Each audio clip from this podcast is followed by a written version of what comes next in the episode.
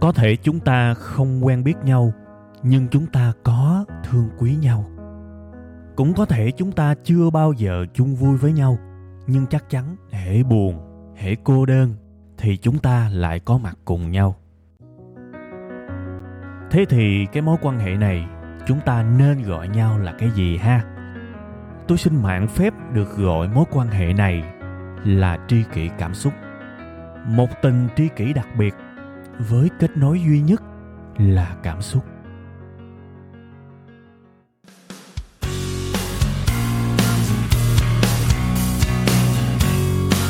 Alo, xin kính chào, xin mến chào và xin thân thương chào tất cả quý vị và các bạn đã trở lại với chương trình Tri Kỷ Cảm Xúc. Thưa quý vị, rất là hạnh phúc, rất là vui, rất là mong chờ, háo hức. Thiệt ra là mấy bữa nay tôi cũng bận lắm, nhưng mà trong đầu tôi lúc nào cũng cũng nghĩ về cái chương trình này. Và không biết làm sao nhưng mà cũng cũng nhiều năm rồi. Nhưng mà đến hiện tại, miễn là mình biết là à mình mình sắp thu chương trình này á, tự nhiên nó có cái sự vui vẻ, nó có cái sự háo hức các bạn.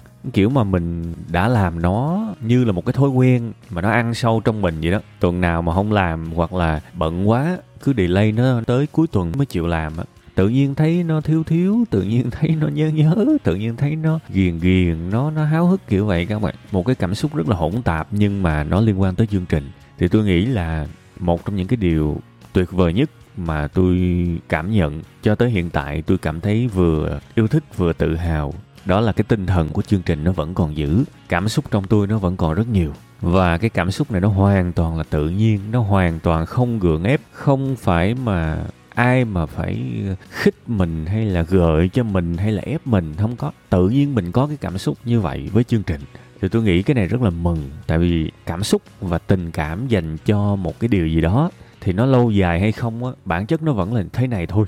Tự mình có cái cảm xúc đó, không ai ép mình hết. Thì tôi nghĩ đó là dấu hiệu của một sự lâu dài còn đến một ngày mà nhiều khi mình chẳng muốn nhớ tới nó nữa mình cứ kiếm chuyện mình quên nó. Nhưng mà vì trách nhiệm vì cái này cái nọ mà mình buộc phải nhớ thì cái đó mới là nguy hiểm á. Thì ơn rồi cũng may quá cái sự nguy hiểm nó chưa có xảy ra. Đối với cảm xúc của tôi trong cái chương trình này tôi vẫn rất là yêu rất là thương rất là muốn làm ha.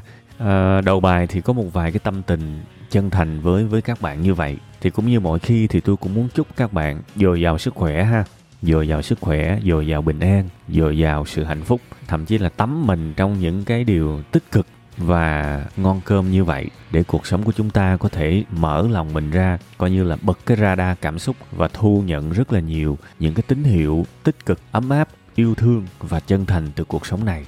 Thì cuộc sống của chúng ta sẽ, nó nó sẽ rất là phong phú và giàu có theo đúng cái nghĩa của nó ha. Ok, bây giờ mình quay trở lại với chủ đề cái này là cái tâm tư của nhiều bạn gửi tôi á. Đó là tại sao mà chúng ta chưa thể nào sống hết mình? Tại sao chúng ta không có sống um, sôi động giống như là mình mong muốn? Mình không có siêng được như mình muốn mình muốn lắm. Nhưng mà mình không siêng được giống như kỳ vọng của mình. Mình biết là lẽ ra mình nên làm cái này nè lẽ ra mình nên làm cái kia lẽ ra mình nên làm cái nọ. Cuối cùng mình không làm gì hết. Hoặc là mình làm chút xíu rồi mình bỏ. Đừng nói gì sâu xa. Trước khi người ta chán mình thì mình tự chán mình rồi mình muốn sống hết mình lắm mà lại không được. Đúng không? Bao nhiêu cái dự định, tính làm cái này, tính làm cái nọ, rồi cũng tăng theo mây khói các bạn. Thế thì nhiều người trong các bạn sẽ thắc mắc lắm. Không phải là tôi không có ý chí, không phải là tôi không có một cái ước muốn, không phải là tôi không có một cái ước mơ. Thậm chí là tôi biết chính xác mình muốn cái gì luôn á chứ. Nhưng mà cảm giác là tôi không có hết mình được với nó. Cảm giác tôi không có hết mình được với nó, thì cái này cũng là cái dạng nó cũng hơi buồn á các bạn. Nhiều người hỏi tôi cái điều này lắm. Thế thì bữa nay tôi cũng muốn tâm tình với các bạn chút xíu về cái chuyện này. Mong rằng nó sẽ hữu ích và nó cũng sẽ mang đến cho các bạn nhiều cái sự gợi ý, nhiều cái gợi mở, nhiều cái phân tích cái hướng đi để các bạn có thể suy nghĩ khác hơn một chút xíu về những cái việc này cũng như là có cho mình một cái lựa chọn, một cái góc nhìn nó tích cực hơn, nó tốt đẹp hơn các bạn ha. Ok, thì bây giờ lý do tại sao mà chúng ta không thể sống hết mình thì theo tôi có một cái lý do rất là quan trọng cái lý do này có hai từ. Các bạn thử suy nghĩ thử coi. Hai từ. Coi coi chúng ta có kiểu như là thần giao cách cảm hay không? Cùng suy nghĩ về một cái từ đó. À các bạn suy nghĩ xong chưa? Suy nghĩ xong rồi tôi trả lời ha. Đối với tôi, cái từ gây ra cái việc làm cho chúng ta không thể sống hết mình, đó là hai từ tiện lợi. Cái này nó giống như là một cái cục chì vậy các bạn. Một cái cục chì nặng ơi là nặng mà mình đeo vô chân của mình đó mình vẫn đi được nhưng mà mình chạy thì chạy nhanh không nổi, mà mình lại muốn mình chạy hay là mình đi nhanh hơn. Nó kìm hãm cuộc sống của mình. Rồi chưa hết giống như mình đeo chì mà mình nhảy xuống nước mình bơi vậy đó. Ok, bơi bơi cũng được nhưng bơi nhanh bơi không nổi. Mà các bạn thấy là cuộc sống như vậy, chúng ta thấy nó cũng khá là giống như là cái kiểu mà sống mòn á. Cứ dập dìu dập dìu, ngày này qua ngày nọ cứ dày, cũng muốn làm cái này lắm, cũng khao khát cái này lắm, cũng ước mơ cái này lắm, cũng mong muốn cái này lắm, cũng thèm thuồng cái này lắm cuối cùng hết, không làm gì hết, không sống hết mình được. Tại vì cái sự tiện lợi đó các bạn, để tôi giải thích sâu hơn. Bây giờ thí dụ bạn đang ở trong một cái mối quan hệ độc hại đi. Mối quan hệ độc hại này có thể là tình yêu, người yêu bình thường, hay là gia đình, hay là hôn nhân. Và sau một khoảng thời gian trải nghiệm mối quan hệ độc hại này thì gần như là các bạn đã có kết luận trong đầu của mình rồi. Mình muốn ra khỏi nó, mình rất muốn ra khỏi nó. Đúng không? Nhưng không phải, cái này là nhìn rất thực tế nha không phải ai trong cuộc sống này cũng sẵn sàng bước ra khỏi một cái mối quan hệ mà chính họ thừa biết là nó độc hại, đúng không? Hàng ngày ở trong cái mối quan hệ đó, các bạn thấy rất là mệt, bòn rút năng lượng, đúng không? Cãi vã, triền miên liên tục, mệt mỏi vô cùng, chịu đựng một tháng, hai tháng, thậm chí nhiều người chịu đựng nhiều năm nhưng vẫn ở lì trong cái mối quan hệ đó. Mặc dù trong thâm tâm sâu thẳm là họ muốn đi lắm rồi, họ muốn ra lắm rồi, muốn lắm rồi nhưng mà vẫn ở lại. Cái trường hợp này nó khá là cực đoan luôn đó các bạn, nói thật. Nhưng mà không phải là tôi không thấy những cái chuyện này trong cuộc sống. Vậy bây giờ chúng ta giải thích giải thích. Ra đi khỏi mối quan hệ đó, bước ra khỏi mối quan hệ đó là cái điều phải làm. Sống hết mình và tử tế với chính mình là phải bước ra. Nhưng người ta vẫn muốn ở lại vì sao? Vì sự tiện lợi có những cái thứ tồi tệ mà mình trải nghiệm đó các bạn nó chẳng có cái gì tốt cả ngoại trừ sự tiện lợi. Để tôi giải thích cho bạn nghe thử. Bây giờ bạn ra khỏi mối quan hệ đó bạn bước ra khỏi mối quan hệ đó cái thứ mà bạn sẽ nhận được ngay trước mặt là sự bất tiện. Nó ngược lại hoàn toàn với sự tiện lợi. Bạn sẽ phải đi tìm một um, người yêu mới. Bạn sẽ phải à, đến một cái môi trường khác để làm quen. Rồi các bạn biết đâu đấy có những người bạn chung đúng không? Thì bây giờ bạn ra khỏi mối quan hệ đó thì rất là khó để bạn có thể duy trì tình bạn với những người bạn chung đó, rất là khó. Và nhiều khi gặp những người bạn chung đó, người ta cứ hỏi ừ sao mày chia tay thằng đó vậy? Ừ sao hai tụi bay chia chia tay nhau vậy? Thí dụ vậy, nhiều cái lắm. Rồi nếu mà trường hợp mà làm chung công ty nữa, hoặc là học chung lớp, nó còn mệt dữ nữa. Đó là những vô vàng sự bất tiện rồi nhiều khi á, cái người kia gọi là toxic, gọi là độc hại nhưng mà họ cũng có một vài cái điểm tốt chẳng hạn, đúng không? Tài chính chẳng hạn, thí dụ như vậy. Rồi bây giờ mình bước ra mà trước đó nếu mà mình lệ thuộc tài chính nữa, thì mình lại phải đối diện với một cái sự bất tiện khác về mặt tài chính. Rồi ví dụ sống chung, bây giờ dọn ra lại bất tiện, đúng không? Nhiều nhiều nhiều chuyện bất tiện quá. Thì khi mà mình đối mặt với cái sự bất tiện đó, tự nhiên mình sẽ muốn chọn cái sự thuận tiện à. đó là lý do mà nhiều người không muốn thay đổi tại vì trong cái nỗi khổ á, nó lại có một cái kiểu thuận tiện nào đó. Nó có một cái kiểu tiện lợi nào đó khiến người ta ở lại. Và nó làm cho họ không thể sống hết mình được. Mà họ ở lại họ cũng đâu vui. Họ tích tụ cái gì các bạn biết không? Sự căm phẫn. Ở lại không có vui. Hận thù mỗi ngày nó tích một chút nó tích một chút. Mà thực ra sớm muộn gì cũng đi à chẳng qua là họ cứ tích tụ cho tới khi một ngày nó giống như là một cái trái bom nổ chậm vậy đó. Nó nổ một cái bùm một cái rồi lúc đó họ mới đi, tức là quá sức chịu đựng rồi. Thế thì từ cái lúc mà họ rất muốn đi cho tới khi cái trái bom nổ chậm, nó phát nổ, có thể là nhiều năm đó chứ. Thì bây giờ chúng ta thử đặt câu hỏi coi trong nhiều năm đó, có rất nhiều sự chịu đựng, có rất nhiều sự đau khổ, nó không cần thiết. Và cái điều này nó làm cho người ta sẽ cảm thấy tồi tệ hơn nữa vì họ biết là họ đang lãng phí cuộc đời của họ. Họ đã không sống hết mình, họ đã không dám làm cái điều họ muốn làm. Họ đã không dũng cảm. Tại vì cái sự tiện lợi, cái sự tiện lợi ở đây không phải là sự tiện lợi sung sướng nha, mà kể cả là một cái sự tiện lợi đau khổ. Cái sự tiện lợi nó quá lớn đi. Nên người ta thà sống với một cái sự quen thuộc mà nó đau khổ, còn hơn là đi tìm một cái sự xa lạ mới mẻ mà nó vô cùng bất tiện thì cái điều này nó cũng có thể xảy ra với những bạn mà cứ ở lì trong một cái công ty mà các bạn đã chán lắm rồi. Các bạn ở lì trong một công ty khi các bạn chán lắm rồi, mặc dù thành thật mà nói, nếu muốn bảo là tôi muốn sống hết mình, thì tôi cần phải ra khỏi cái công ty toxic đó, cái công ty drama đó, cái công ty mà tiêu cực đó. Tôi phải làm một cái nơi khác, tôi phải phát triển thêm nhiều kỹ năng.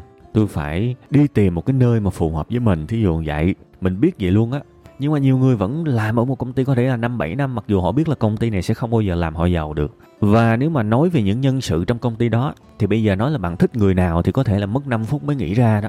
Nhưng mà bảo là bạn ghét ai thì có thể là mất 5 giây để các bạn kể ra được 10 người. Nói thế để chúng ta hiểu là đôi khi cái tình trạng nó tồi tệ tới mức đó mà mà người ta vẫn ở lại. Tại vì sao? Bây giờ chỉ có hai vế thôi, một bên là nếu làm cái điều mà có thể tốt với chính bạn thì nó bất tiện, mà làm cái điều tệ với chính bạn là ở lại á thì nó lại thuận tiện mà ngộ lắm nhìn cái bất tiện là chúng ta lại chọn cái sự thuận tiện ai cũng vậy kể cả tôi cũng vậy. Cho tới khi chúng ta nhận ra cái, khuynh hướng này thì may ra chúng ta mới thay đổi được. Còn gọi là tâm thức của chúng ta mà chạy một cách tự động thì gần như chúng ta sẽ luôn luôn chọn sự thuận tiện. Đúng không? Chứ bây giờ nghĩ cái việc đó thứ nhất là bất tiện gì? Bất tiện đầu tiên là mấy tháng tiếp theo là không có thu nhập. Bất tiện tiếp theo là bây giờ phải viết đơn cập nhật cv gửi đơn lại. Rồi thí dụ mà 3 tháng không không công ty nào gọi thì chết đói sao? Đó là những sự bất tiện. Đúng không? Rồi cái sự bất tiện tiếp theo là một cái nỗi sợ ừ qua công ty mới chắc gì đã tốt hơn. Rồi chưa tính là một cái nỗi sợ trong quá khứ nữa ừ mình cũng đã làm ba chỗ rồi mà chỗ nào cũng như vậy, thì chắc gì cái chỗ mới nó tốt hơn nữa, đại khái. Rồi nó lặp lại cái này thì sao? Tất cả những cái điều đó làm người ta không thay đổi, nó quá bất tiện đi. Còn trong khi đó ở lại ừ mới ngày qua cãi lộn với bà này, mới ngày qua bị sếp chửi, mới ngày hôm qua bị tranh công, mới ngày hôm qua bị cướp cái thành quả của mình, mới ngày hôm kia bị xài xể, mới ngày hôm nọ bị đấu đá, bị nói xấu sau lưng quá trời thứ luôn. Tức lắm.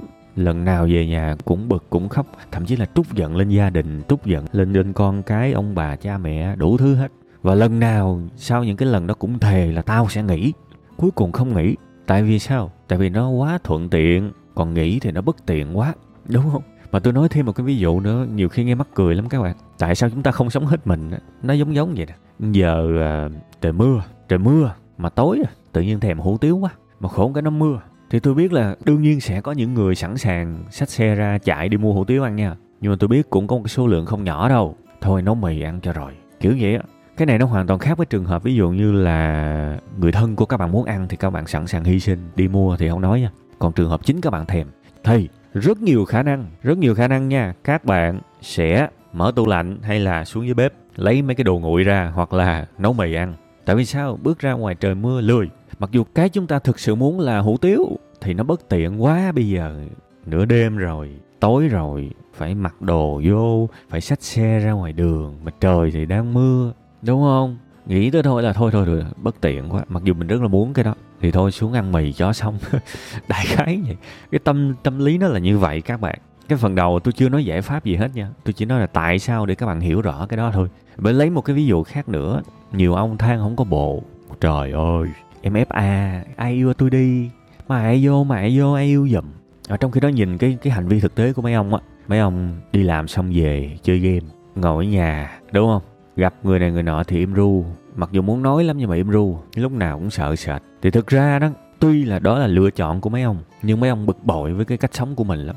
Mấy ông đâu có hài lòng. Mấy ông muốn có nhiều bạn, mấy ông muốn muốn ăn nói hoạt bát hơn, muốn thu hút hơn, muốn đủ thứ hết á. Nhưng mà mấy ông sẽ không bao giờ làm những cái điều đó đâu, tại vì sao? Những cái điều đó nó bất tiện. Còn là chính mình trong ngoặc kép, tức là sống với những cái điểm hạn chế của mình hiện tại á, coi gì cho nó tiện lợi.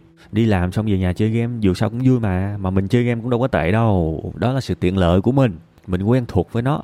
Bây giờ gặp một người nào đó, mình không nói gì thì đó là sự tiện lợi của mình chứ gì nữa. Đó là cái chỗ an toàn để mình núp quá tiện lợi, bây giờ nói ra mới bất tiện á. Nhưng mà mình cứ bám theo cái lối sống đó thì làm sao mình phát triển được? Bây giờ tôi có thể gợi ý với bạn là, bây giờ kỹ năng giao tiếp của bạn kém quá rồi, tôi cần bạn phải đi học một cái lớp học giao tiếp để cải thiện hoặc là một cái tư liệu nào đó về giao tiếp để cải thiện cái tình trạng của bạn. Thì rất nhiều khả năng bạn sẽ rụng, bạn sẽ bỏ giữa chừng á. Tại vì sao? Nó quá bất tiện là bây giờ phải à, đi, kiếm cái chỗ học hả? Phải đóng tiền hả? Bất tiện quá. Rồi phải nộp đơn hả? Bất tiện quá. Rồi phải sách đích đi học hả? Bất tiện quá. Rồi rủi tới đó là mình là cái đứa học ngu nhất trong đó là sao ta? Rồi mình nhục chết rồi bất tiện quá. Rồi học là phải à, thi rồi bất tiện quá. Phải làm bài tập bất tiện quá. Trời ơi sao một nùi thứ bất tiện thôi ở nhà chơi game sướng hơn. Đúng không? Nên rất nhiều cái bất hạnh của chúng ta là do chúng ta chọn á chứ nó là kết quả của lối sống của chúng ta đó chứ cũng chưa chắc là định mệnh đâu. Để nói rõ để các bạn hiểu nhiều khi nói trời đời cho tình duyên mình long đong quá số phận mình long đong quá. Và trong khi đó nhiều khi lối sống của mình nó toát ra cái tình trạng đúng không? Rồi tôi lấy thêm ví dụ nữa ví dụ tôi kêu bạn bây, bây giờ bạn nói là em không có đủ giỏi theo như cách em muốn em không có hết mình em rất là muốn sống hết mình để mà em giỏi hơn em rất là muốn ham học em rất là muốn này muốn nọ. Tôi có thể nói với bạn là ờ đọc sách đi. Thì tôi nói vậy thôi chứ tôi biết là bạn không đọc đâu. Nếu bạn đọc thì bạn đã đọc rồi. Còn nếu bạn đã muốn kiếm một lý do để đọc sách thì bạn sẽ không đọc. Tại tôi hiểu quá rõ cái diễn biến tâm lý là đọc sách là một cái chuyện rất là bất tiện. Mình phải tập trung trí lực của mình là một cái sự bất tiện rồi. Chống lại cơn buồn ngủ là một cái sự bất tiện rồi. Tại sao mình phải đọc chữ khi mình có thể xem những video giải trí? Vốn là cái hoạt động cơ chế của những cái video giải trí hay là những cái video ngắn là nó kích cái dopamine liên tục của mình mà các bạn biết là cái hóc môn dopamine là cái hóc môn mà người ta thao túng các bạn để làm các bạn nghiện mà. Thì chỉ có giải trí thôi, chỉ có FOMO, vốn là những cái công thức của những cái mạng xã hội. Thì nó làm cho các bạn tiết dopamine liên tục để các bạn nghiện, để các bạn bị cuốn vào đó. Chứ bây giờ các bạn đọc sách, một cái môn học khó, một cái kiến thức khó thì nó bắt các bạn tư duy thì dopamine ở đâu mà đẻ ra cho các bạn. Làm sao có cái sự thỏa mãn giống như khi các bạn xem những nội dung giải trí, giống như xem phim có những cú plot hay là twist là để làm gì? Để kích thích thần kinh của các bạn để nó tiết ra những cái hormone để các bạn bị cuốn theo những cái đó. Nói thật, cái ngành giải trí họ được hỗ trợ rất nhiều bởi khoa học tâm lý và khoa học thần kinh.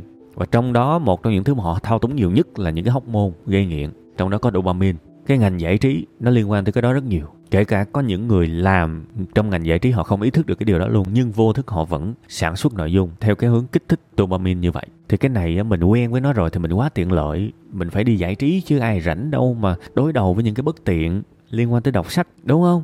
Đọc sách là phải vận nội công não lên rồi. Nhiêu đó thôi là bất tiện rồi. Tại vì thêm cái nữa, đọc sách nếu mà chuẩn là phải ngồi vào bàn nghiêm túc, giống như học bài vậy đó, thì cái đó cũng là cái bất tiện rồi. Ờ, trong khi đó mình cầm điện thoại thì mình có thể nằm. Nhiều người bảo là tôi sẽ nằm đọc sách. Nhưng mà thực ra đây là những bạn có thói quen đọc sách từ nhỏ rồi nha, nên mới mới trụ được.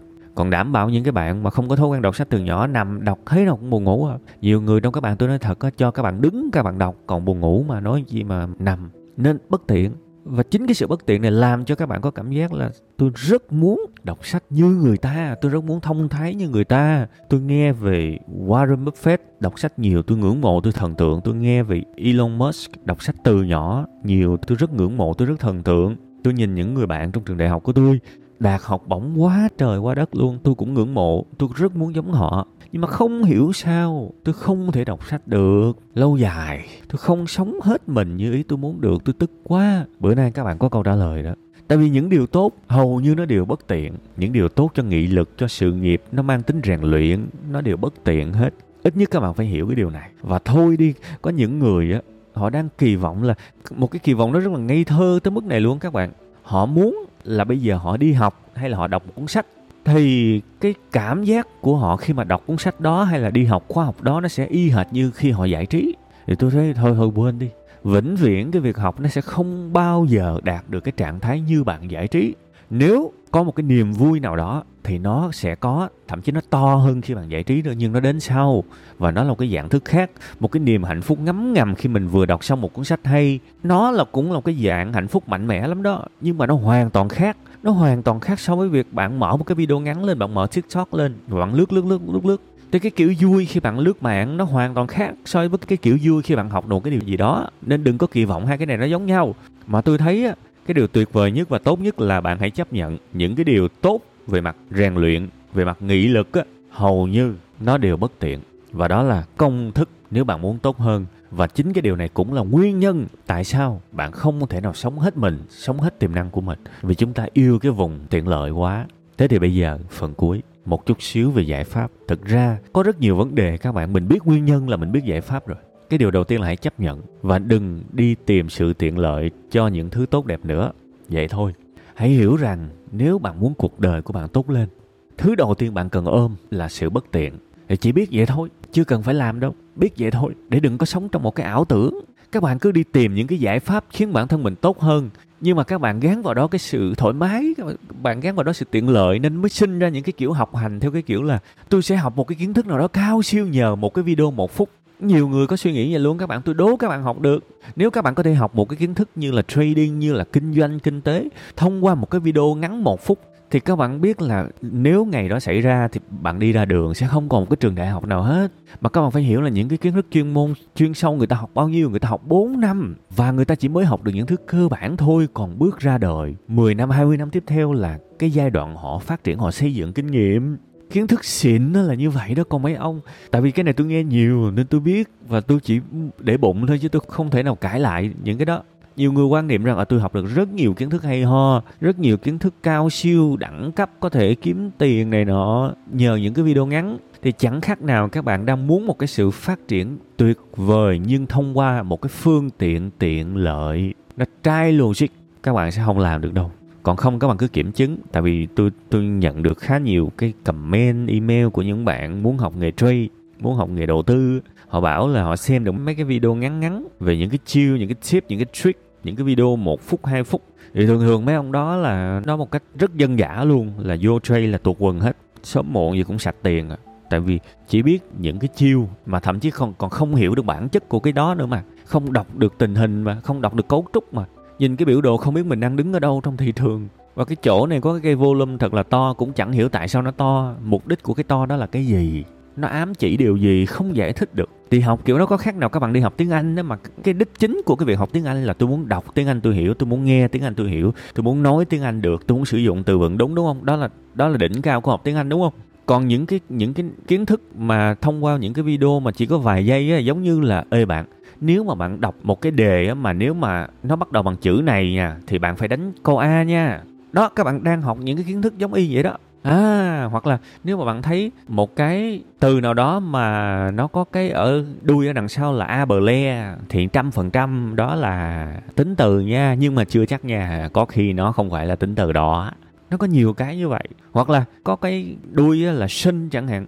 T, i o n thì gặp cái này là trăm phần trăm là danh từ nha, chưa chắc nha, có khi nó là động từ đó. Tức mình cứ học những cái mà rời rạc như vậy làm sao mình giỏi được, nhưng mà mình cứ tưởng đâu là mình đang giỏi lên, tại vì sao? Bản chất nó sai rồi. Bạn muốn học một cái điều đồ sộ, to lớn, ngon lành, giá trị, thông qua một con đường tiện lợi lầm đường lạc lối, các bạn ơi, không bao giờ các bạn học được. Và chính cái con đường mà các bạn nghĩ là đường tắt nhất á đường tiện lợi nhất lại là con đường vĩnh viễn không đi tới đích. Thì thử so sánh lại coi bạn đang đi một con đường xa nhất chứ chẳng có gần đâu. Nên về cơ bản hãy nhớ rằng nếu muốn phát triển nếu muốn phát triển hãy chấp nhận sự bất tiện. Mà sự bất tiện mình nghĩ ra chẳng qua là cái việc mình chưa quen thuộc với nó thôi. Lâu dài thì nó, nó sẽ trở nên bình thường. Ví dụ tôi bây giờ tôi đọc sách tôi đọc một cuốn 500 trang 600 trang tôi thấy bình thường đâu có gì bất tiện tại vì tôi quen. Đúng không? Tôi quen thì bây giờ thí dụ như là mình tập gym chẳng hạn bây giờ đi tập gym cho nó đẹp mà đôi tiện lợi thì tiện lợi làm sao? Bảo đảm ai mà muốn con đường tiện lợi chừng tuần là nghĩ à. Thôi thôi tuần dài quá một buổi là nghỉ à vì buổi đầu tiên tập rất đau. Mà trong khi đó nếu mình có cái mindset trong đầu của mình á À, kết quả thì cũng ham thiệt. Nhưng mà bữa nay mình đi tập bữa đầu chắc là thứ mình nhận được đầu tiên là sự bất tiện đó. Thì chỉ chỉ nghĩ vậy thôi á tôi cũng chúc mừng rồi. Tại đơn giản là đang nghĩ đúng á và chính những cái người thực tế như thế này á, lại là những người đi xa nhất. Nên giải pháp rất đơn giản, hãy chấp nhận sự bất tiện. Tin rằng bất cứ cái điều gì tốt đẹp cho cuộc sống của các bạn mà các bạn cần phải rèn luyện á, thì thứ đầu tiên nó mang tới là sự bất tiện. Nhưng là bất tiện trong cái quá trình các bạn cố gắng thôi, còn cái thành quả nó mang lại thì ôi thôi, nó ngọt ngào và nó vô cùng tiện lợi. Cái thành quả của nó thì thơm phức luôn. Và chẳng phải chúng ta đều thích cái điều đó à? Nên nếu muốn sống hết mình, muốn phát triển hết tiềm năng của mình, muốn đạt được những điều mà mình khao khát hãy có cái nhìn thật khác về cái từ bất tiện và thuận tiện hiểu ra cái điều này thôi là đã vượt lên một cái bậc ít nhất là trong tư duy trong suy nghĩ rồi và tôi chúc tất cả quý vị và các bạn sẽ cố gắng được một cách hết lòng, hết sức, hết mình, vô cùng quyết tâm để đạt được những mục tiêu và những ước mơ của các bạn.